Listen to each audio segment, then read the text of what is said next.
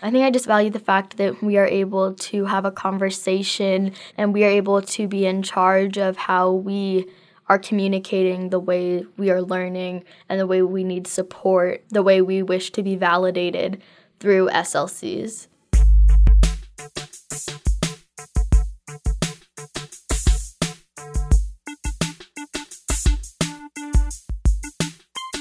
This is High Tech High Unboxed. I'm Alec Patton, and this is the final episode of our mini series on student led conferences.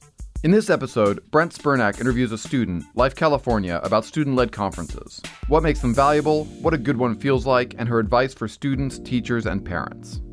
Here's Life California.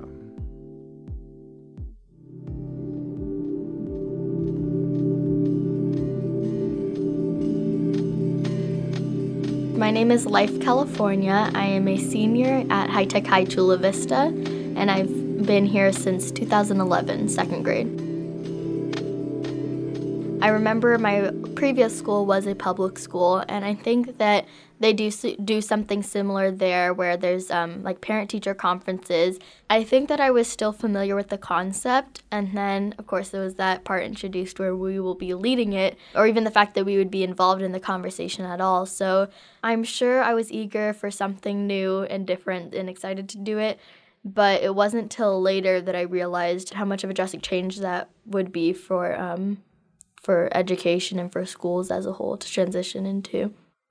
I think I value the most how they replace the idea of showing our worth and our value as students and as learners um, through grades because I think that grades are probably the smallest measure of who of who a student is, how they learn, all of that, because there's so much that goes into um, you know each individual student's learning process. I think i just value the fact that we are able to have a conversation and we are able to be in charge of how we are communicating the way we are learning and the way we need support the way we wish to be validated through slcs the best way to plan either an SLC, a project, whatever the case, especially if you're a new teacher, is to talk to the students directly and I mean that what no whatever the age is. Um, I think that even if you would have asked second grade me what my ideal SLC would look like, you would receive the most honest and true outcome during the actual SLC.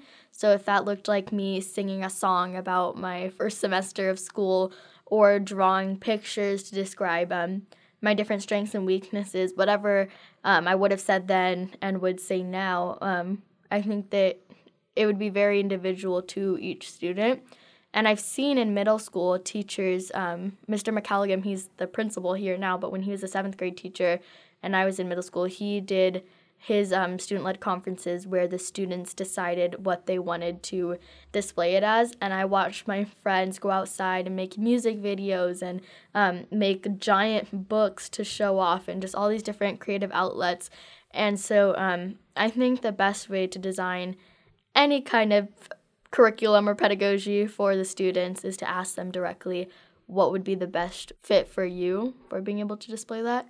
But I think a more um, targeted outline would be to figure out, you know, essential questions. What do you want to know from your students, especially as a new teacher? What are the questions that you want answered that can help guide, you know, you to being a member of like the your class's learning?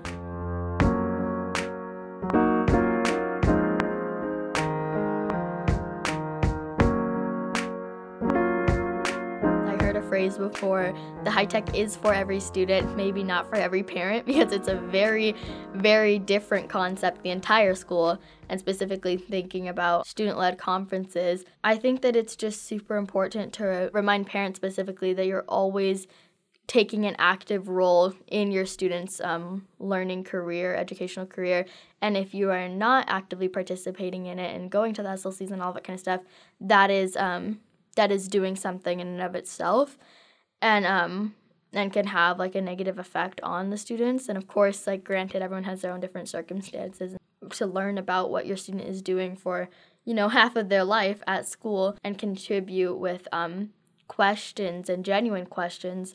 I think the best thing is to be completely honest and um and as vul- as vulnerable as you can within your slc because i've seen and done myself slcs um or just conversations with my teachers where I knew what to say and I knew what um, you know I had something else to work on. I needed to rush through it more in a general sense, but then I had want plenty of SLCs and conversations with my teachers where I was um, directly telling them that I was struggling or that I needed support here um, or that I didn't do this assignment and maybe I didn't even have an explanation for it. And those were by far better than any of the other ones where I just smiled and talked about how much fun I'm having in class because that's where you really get to um, to the good stuff. That's where you really hear like that's where you actually make change in um, in either the teacher's point of view or you um, or your parents. And so I think just being very very open and honest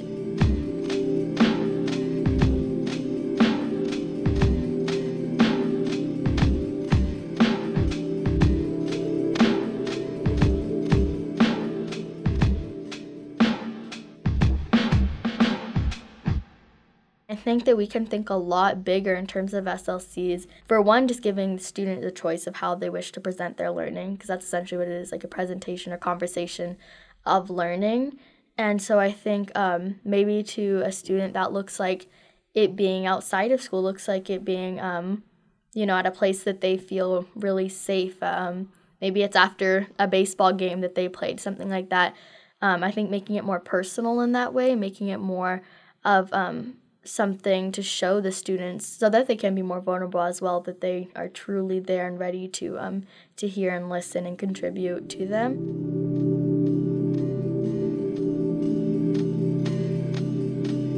High Tech High Unboxed is hosted by me, Alec Patton. Our theme music is by Brother Herschel. Huge thanks to Brent Spurnack and Life California for this episode. You can find a link to the rest of this series as well as other resources in the show notes. Thanks for listening.